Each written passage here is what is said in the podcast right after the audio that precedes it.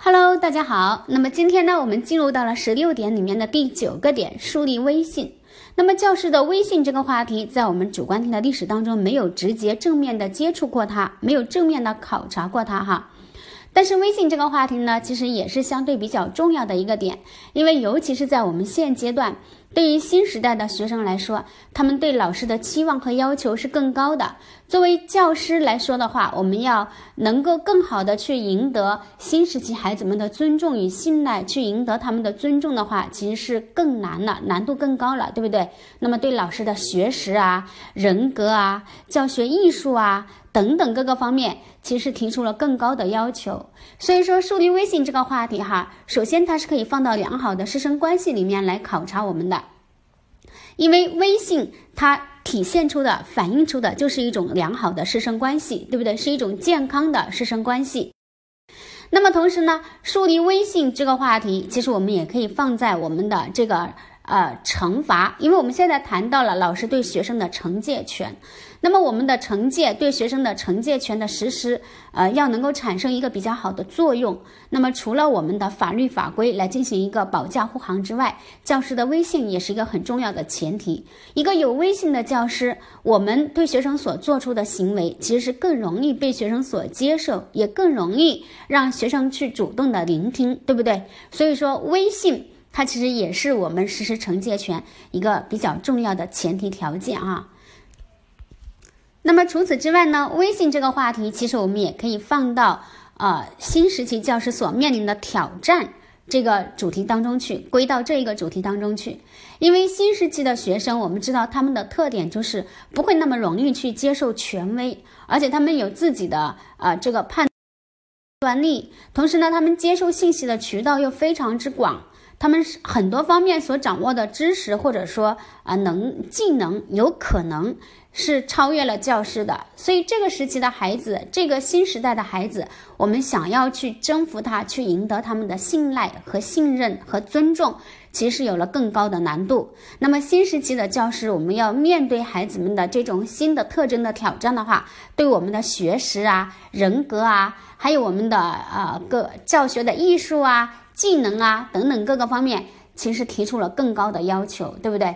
所以说你看，这些我们都是和教师威信相关的一些话题，我们都是可以放到都是可以用教师威信去解决这些话题，或者说教师威信都可以用于作答这些话题哈。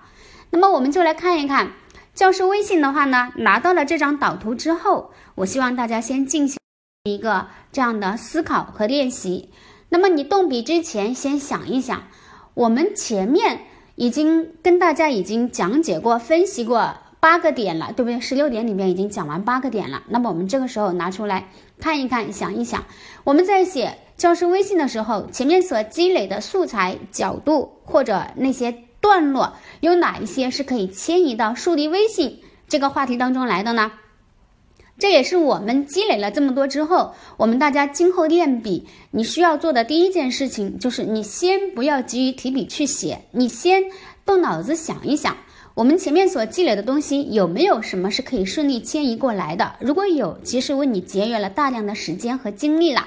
那么这个时候我们就可以着重的去进行迁移。那么在迁移的过程当中，只需要注意一个方面，就是扣题，把你所迁移过来的东西跟话题紧密联系在一起就可以了。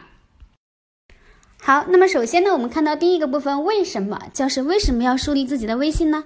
我们在前面讲到，应该是激发兴趣的时候，我们是不是提到过，兴趣是推动学生学习的第一位助手？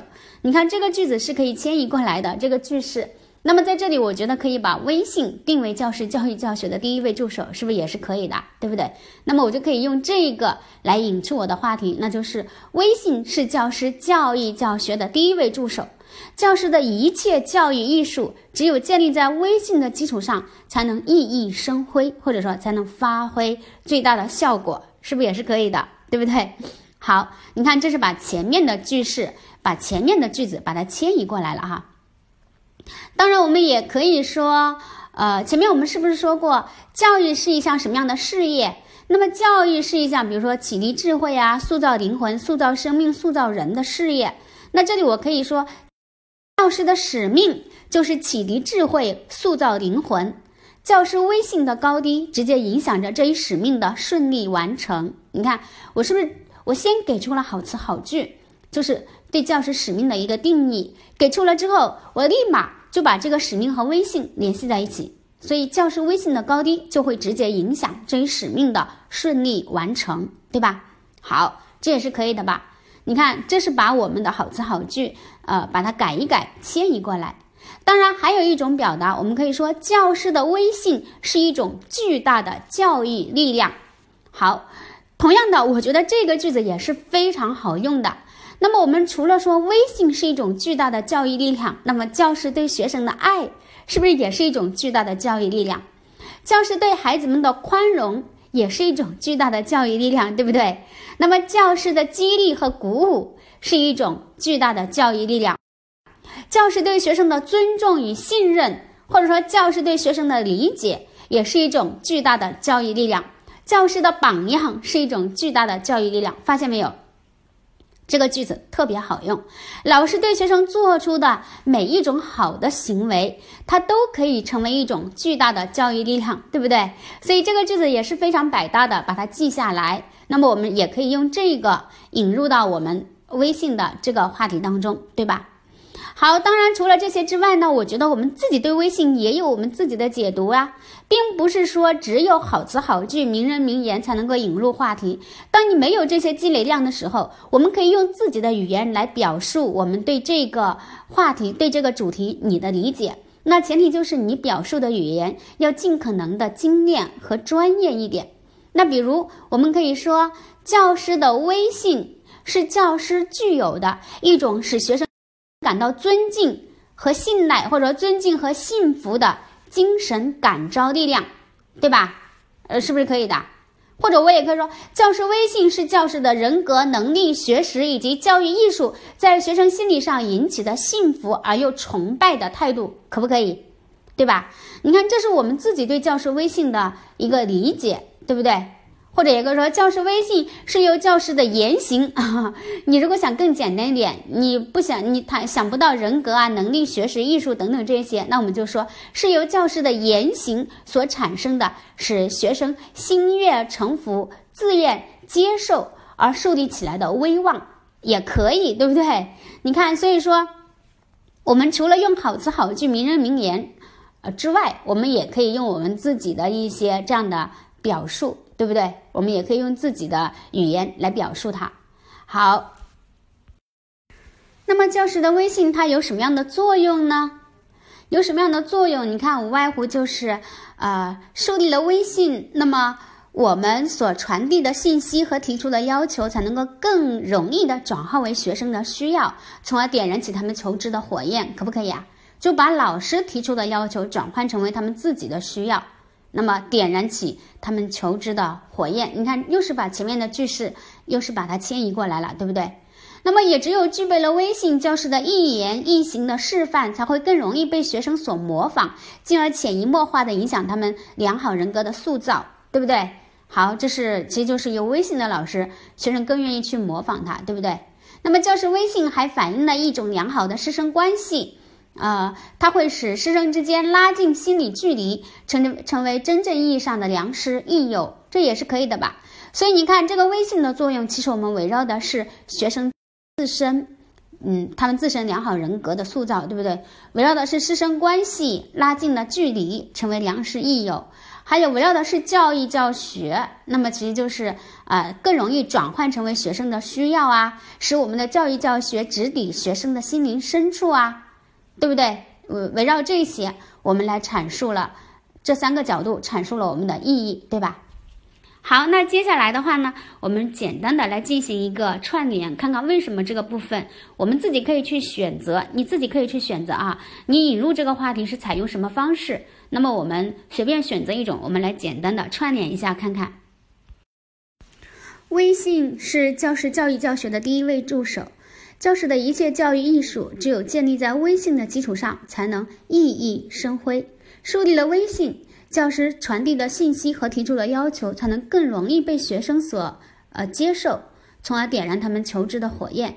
也只有具备了威信，老师的一言一行的示范才会更容易被学生所模仿，进而潜移默化的影响他们良好人格的塑造。教师威信还反映了一种良好的师生关系，使师生之间能够拉近心理距离，成为真正意义上的良师益友。你看，大概这样串一下就好了，对不对？好，当然如果说我们考试的时候遇到了这样的话题，其实我们还可以去进行一些适当的精简哈，自己还可以去精简一下，根据我们的字数的这个需要哈。好，然后呢，我们接着看看怎么做。教师要怎么去树立威信呢？我们看到导图当中，这里呢给了大家我们4个方面的角度。首先第一个角度是以德树威，其实就是强调了师德。强调师德的话，你看有没有老师能够想到就直接迁移到我们的为人师表，迁移到我们的榜样示范，有没有老师能够想到这个方面的？榜样示范能不能放到这里来？老师的这个衣着打扮啦，还有就是老师的言谈举止以及老师的精神品质，就是老师这个德人格的一种体现，对不对？好，接着以艺强威，这里是师能，体现的是教师的能力和艺术。那么这个艺，有没有老师能够立马就想到我们前面积累过的激发兴趣和优化教学这个点？老师在教学当中采用的直观的方式也好，还是我们所说的幽默呀、悬念呀、设计活动啊，对吧？等等各种方式，是不是艺术的体现？我们能不能把那个里面的点，我们选择几个迁移到这里来，对不对？好，接着以情抚威，这个情体现的是师爱，是老师对学生的爱。那么最后有一个以宽立威，这里就注意了，我们把情和宽分开来写。如果你要分开来写的话，那么以情抚威里边这个师爱，我们就不要去写我们的这个对学生的宽容了，因为你把宽容已经单独拿出来写了，对不对？当然如果你只打算写3个点，我觉得把宽放到情里边也是完全可以的，因为老师对学生的宽容就是一种情感的体现，就是爱的体现呀，对不对？所以到底是写3个点还是4个点，其实就是取决于你。那么这里呢，我们会发现这几个点基本上不需要你再去想了，基本上我们完全可以用前面我们所积累过的背诵过的东西迁移过来了，对不对？这里呢，我要提醒大家的就是迁移是一种很好的思路，那么我们可以有选择性的去迁移，也就是说，比如说我在写到师能以艺强威的时候，可能我就不需要把那5个点都写进来，那么你从中自己选择2到3个，3个左右的去填充好就行了。那么另外一个方面就是在迁移的过程当中一定要记得扣题，如果你不扣题，那么你的这个话题写出来就不像是在写树立威信了，对不对？所以呢，我们要注意一下，我们最终要把这个段落描述完之后，写完之后，最终一句话拉回到威信当中来。那么在拉回来的这个表述当中，又要注意了，尽量避免重复。我担心我们老师，比如说你写3个点或者4个点，每个点的最后都是如此一来，就有助于教师威信的树立，或者就能帮助教师树立起自己崇高的威信。你看这样的话，其实你是在进行一个语言的重复和啰嗦，这样的表述看上去就会显得一点逻辑性都没有。所以呢，我们接着在讲的时候呢，可能我会着重的强调我们扣题的这个语言怎么样去进行一个替换的表达，使我们看上去呢虽然意思相同，但是表述是不一样的，就不会显得啰嗦重复了，对不对？好，那么接下来呢，我们就来看看第一个点，以德树威。以德树威，我们来看一下，我们可以先说有威信的教师必然具有高尚的人格或者必然具有高尚的品德，因此教师要用自身的人格魅力去感染和引导学生。好，那么怎么做呢？是不是又回到了衣着打扮、言谈举止和精神品质这几个方面呢？对不对？把它迁移过来呀。首先要注重我们的衣着打扮。好，我们这里自己想一想，衣着打扮我们是不是强调了2个方面？一个就是我们的要符合身份场合，一个就是要适合学生，对不对？好，那么简单的把它串联起来就好了呀。这里正好也可以考察一下大家，我们前面积累的东西是不是都还记得啊？那么我们可以跟着思路一起来看看哈。教师首先要注重自己的衣着打扮，仪表要符合我们的身份场合，尽量做到不张扬不夸张，同时要适合学生。新时期的学生，他们也希望从教师的服饰打扮上看到一些时代感，对不对？或者感受到一些时代的气息。因此，教师的打扮也不能过于古板僵化，要给他们一种朴素而又不失活泼的审美感受。通过我们的仪表风度，给学生以潜移默化的熏陶。其次，要注重或者说同时，教师还要注重自身的言谈举止，不管是在课堂还是在课下，都要注意语言的文明规范。还有呢，就是亲切和具有教育性，给学生一种如沐春风的感觉。在行为举止方面，更要做到言行一致，表里如一。要求学生做到的，我们要率先垂范。好，你看是不是把前面的东西积累过来了呀？当然，在这里的话，我觉得我们可以根据我们的这个字数的需要，你看看例子是不是要举了。如果说字数差不多，那其实例子不举都没有关系，对不对？例子不举都没有关系，就是要求学生做到的，教师都要率先垂范，严于律己，对不对？好，那么如果到这里差不多就结束哦，不行，还有一个精神品质，对不对？还有一个精神品质，那就是除此之外，好，教师还要用我们的精神品质去影响学生，把积极乐观的人生态度传递给他们。因此，无论在生活中遇到了多么大的困难和挫折，在上课之前，我们都要调整好自己的心绪。好，展现给学生一个充满正能量的我，然后呢，通过我们高尚的精神品质去打动他们，成为学生人格形成的参照系，对吧？等等，通过这样的表述，把这个表述完了之后，再简单的拉回到我们的这个微信当中，那就是通过以人格的感召来树立起教师崇高的威信。到这里就差不多了啊。好。这个就是我们的以德树威。当然在这里的话呢，我们表述的内容其实还是比较多的啊。那如果说要去进行精简的话呢，我希望大家能够知道怎么去精简的哈。这里呢，我们也简单做一个这个示范吧，就是一个精简版的示范，防止有的老师真的背多了之后就刹不住车了哈。我们看看我们可以怎么去精简。我们的第一个点就是以德树威，我们可以说有威信的老师必然具有高尚的人格，或者说必然具有高尚的品德。因此，教师要用我们的人格魅力，以我们的榜样示范去感染和引导学生。这首先就体现在衣着打扮上，我们既要符合自己的身份与场合，同时要适合学生的特点。因此，在穿着上面既要朴素大方，又要不失时代感。同时，在言谈举止方面，更要做到言行一致，表里如一。要求学生做到的，教师一定要率先垂范。除此之外，还要用我们的精神品质，如积极乐观的人生态度去影响学生。在课堂当中，以饱满的情绪传递给孩子们一种积极的人生观与价值观。好，那么接下来我们就说以人格的感召，树立起教师崇高的威信。这样的话其实就精炼了很多，对不对？所以大家注意哈，其实我个人觉得积累多了之后，你去进行精简应该是一个更好进行的工作，对吧？好，接着我们再来看看第二个点，以艺强威。那么艺的话，这里我们强调的是教育教学的艺术。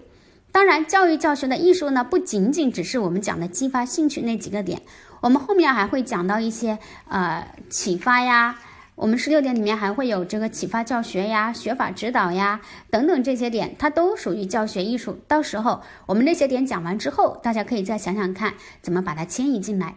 那么在这里的话，以艺强威，因为我们前面讲到的是激发兴趣，所以我们就选择采用激发兴趣里面的思路，看看把它迁移过来哈。激发兴趣里面呢，我们是不是讲到了好几个点呢？5个点，对不对？我们有直观教学、联系实际、语言幽默、巧设悬念、设计活动等等。那么在这5个点里面，我觉得大家自由选择，比如说你可以选择直观教学、联系实际还有设计活动这几个点，对不对？因为这几个相对来说可能更好记一些。当然，你也可以选择巧设悬念呐，还有就是语言幽默呀等等，我觉得都行，自由选择就好了啊。这里呢不做强求。那么我们选择那么3个左右把它放进来，我们看看把它组合一下，对吧？其次或者说第二，以艺强威啊，我们先简单引出它，就是具有高超教育教学艺术的教师更容易得到学生的信服。教师要在教学实践中不断摸索，探索出更多既符合学生特点与需求又顺应时代特色的教学方式。例如，好，你看我讲这些其实就体现出来，接着我要讲什么了呀？我说符合学生特点与需求又顺应时代特色，那说明我举的例子可能就是我要举多媒体呀，因为多媒体就是顺应了时代特色嘛，对不对？那么我可能还要举的就是联系实际啊、设计活动啊等等这些啦，对不对？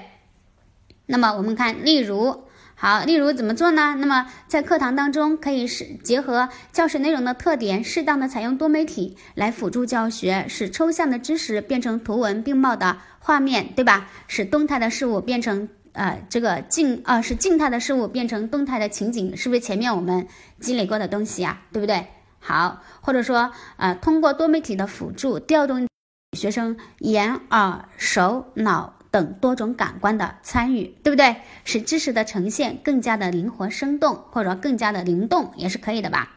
好，那么这是多媒体，我们可以把它用进来。那么同时也可以结合学生爱活泼好动、爱游戏、爱挑战、好奇心强或者好胜心强，你选择几个特点就好了，等特点。那么在课堂当中多设计一些跳一跳、摘桃子的活动与游戏，或者是辩论赛，对吧？挑战赛等等，对不对？以激发他们的参与。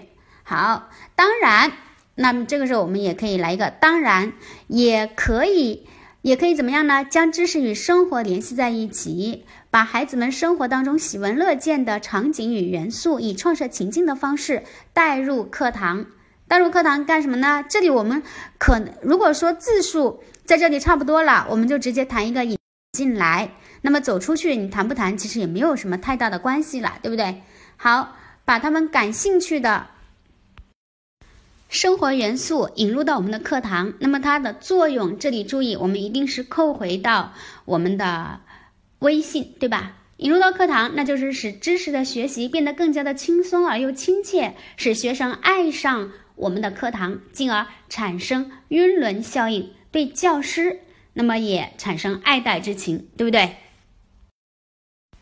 或者你说对教师也萌生出或者萌发出爱戴之情，这样的话你就跟产生就避免重复了，对吧？不然两个产生连续使用可能就会觉得有点啰嗦，我们就用换词也是可以的啊。好，那么以艺强威呢，就大家自由去选择，看看你用哪一些这个艺术的方式啊，都是可以的。好，接着呢我们再来看一看我们的以情抚慰。这个情的话呢，其实我们迁移的就是示爱，对不对？迁移的就是示爱。我们看看，其实我觉得你着重的去谈我们的倾听也是可以的吧，对不对？倾听学生的需要啊，内心的真实想法呀，内心的需求啊，还有尊重，把尊重也谈一谈，那就可以了，对吧？好，那么第3，以情抚慰。我们来简单的串联一下哈，以情抚慰，如何树立起教师的威信？其基点就在于情感。这个句子有没有觉得很熟悉？是不是在第一次课当中我们就谈到过这个句子啊？还记得吧？第一次课我们进行好词好句分享的时候，我就说过，其基点在于什么？那么这个句式是一个比较好用的，对吧？那么在这里我们可以说，如何树立起教师的威信？其基点就在于情感。教师要向学生倾注我们的关爱，因此我们首先就要学会尊重学生，用尊重来传递情感。好，接下来我们就串联一下尊重话语权和尊重主体性，在这里稍微精简一下哈。不仅要尊重学生的话语权，在课堂当中给他们以充分的畅所欲言的机会，还要尊重其主体性，给学生以充分的时间与空间，让他们能够大胆的去探索、尝试、去发现、去交流。好，你看尊重在这里就差不多了，我们把它精简了一下，对不对？同时我们接下来讲的就是倾听和理解了，对不对？同时对学生的情感还要体现在多和他们沟通，了解他们成长的需要，内心的真实想法与需求，更要了解其对教师的期待。通过这种以心换心的交流，成为孩子们心灵不设防的朋友，以达到亲其师，信其道的效果。那么教师的威信也就水到渠成了。好，到这里为止，大家注意到没有？我们的这种替换的表达，你看，谈教师威信的树立，我们是不是换了好几种说法了？以德树威，我们直接谈的是通过人格的感召，树立起教师的崇高威信。那么以义强威，我们是使学生爱上课堂，进而产生晕轮效应，对教师也萌生出爱戴之情，对不对？那么到这里我们用的是教师的威信，也就水到渠成了。你看，都是在替换表达，避免重复啊。好，最后呢，就是以宽立威。如果你要把这个宽拿出来作为一个单独的点去谈，那么我们就单独的来谈一谈这个宽。你看我们前面讲到的这个宽容的角度，我们用到的是宽容错误和宽容学生的这种慢，宽容他们的掉队行为，对不对？好，那么我们看看以宽立威，我们怎么样去拓展它。最后，以宽立威，教师以宽容的心态去呵护学生的自尊和守候他们的成长。好，在这里其实我觉得呵护啊、守候啊，对吧？还有守望啊、陪伴呀，这样的词语也是大家可以去积累的。当我们谈到对学生的时候，你看呵护自尊啊、守候成长啊、守望他们的成长啊，都是可以的，对不对？好，那么以宽容的心态去呵护他们，以及去守候他们的成长，更容易赢得学生的信赖与尊重。好，接着我们就讲宽容啦，对不对？因此我们首先要学会去宽容学生的错误，去包容他们成长过程中各种暂时的不完美。当学生犯错的时候，不要急于的去批评，而是要多一点耐心，给他们以反思和改进的时间，对不对？同时，好，也要宽容学生的掉队行为，对不对？要以静待花开的心态对待孩子们的这个成长。要接受每个孩子不一样的成长的节奏，相信他们只要能够沿着正确的轨道前行，就一定能够到达想去的地方。以宽容成为孩子们，使教师或者通过宽容使教师成为孩子们心目中值得信赖的对象，从而心悦诚服，聆听教师的教诲。你看到这里为止，其实我们是不是用了几种不一样的表述来谈论同一个词语威信，这就是一个词语的替换，对吧？那么这里我们讲的是通过宽容使教师成为学生心目中值得信赖的对象，从而心悦诚服，聆听教师的教诲，对吧？好，那么到这里为止的话呢，我们的这个威信就跟大家分析完了。那么其实这一次课我们就是一个前面所学东西的一个大的迁移和应用，也是在考察大家，我们学完了前面的8个点之后，我们再来学这个树立威信，你是不是具有了这样的迁移的意识，和你迁移运用的怎么样，对不对？好，当然这个话题的话呢，注意一下，我们有可以迁移的材料，是我们张大军那本《教师心理素质与专业性发展》那本书里边，如果我们老师有纸质版的话呢，你把那本书打开，翻开到第151页，好好的看一看。如果没有呢，咱们群文件里边有那本书的电子版，你也把它下载下来，打开到第151页，我们看一下张大军对于教师威信这个部分的讲述。那么这一个部分呢，我认为是张大军这本书里面写的比较好的一个部分，大家可以去参考一下。